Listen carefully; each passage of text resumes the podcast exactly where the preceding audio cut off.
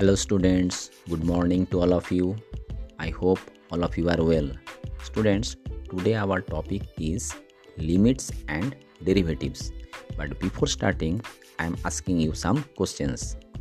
Yes, Cyan, you say what is function? Yes, a function f is a relation from a non-empty set A to a non-empty set B such that domain of f is A and no two distinct ordered pair in F have the same first element. Okay, Aurobindo, what is the formula of A plus B whole square? Yes, A square plus 2AB plus B square. Dolon, what is sine square theta plus cos square theta? Yes, 1. Okay, students, so today our topic is limits and derivatives. So, first we should know what is limit. Consider the function fx equal to x square. Observe that as x takes values very close to 0, the value of fx also moves towards 0. So we can say that limit of fx as x tends to 0 equals 0.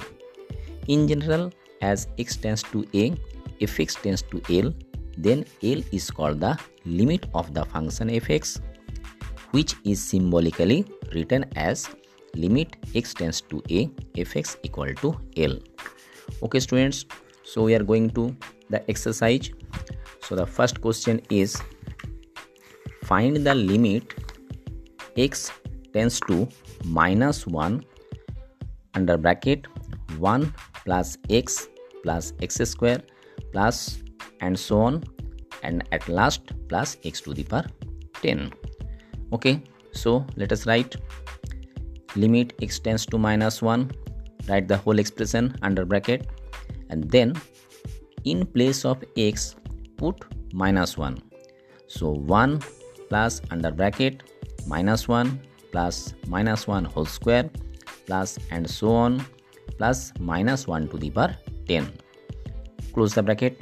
So you will get 1 minus 1 plus 1 and at last plus 1 so all plus 1 minus 1 cancel only one last one is present. So your answer is 1 okay students so in this way you will solve the remaining questions. So thanks to all of you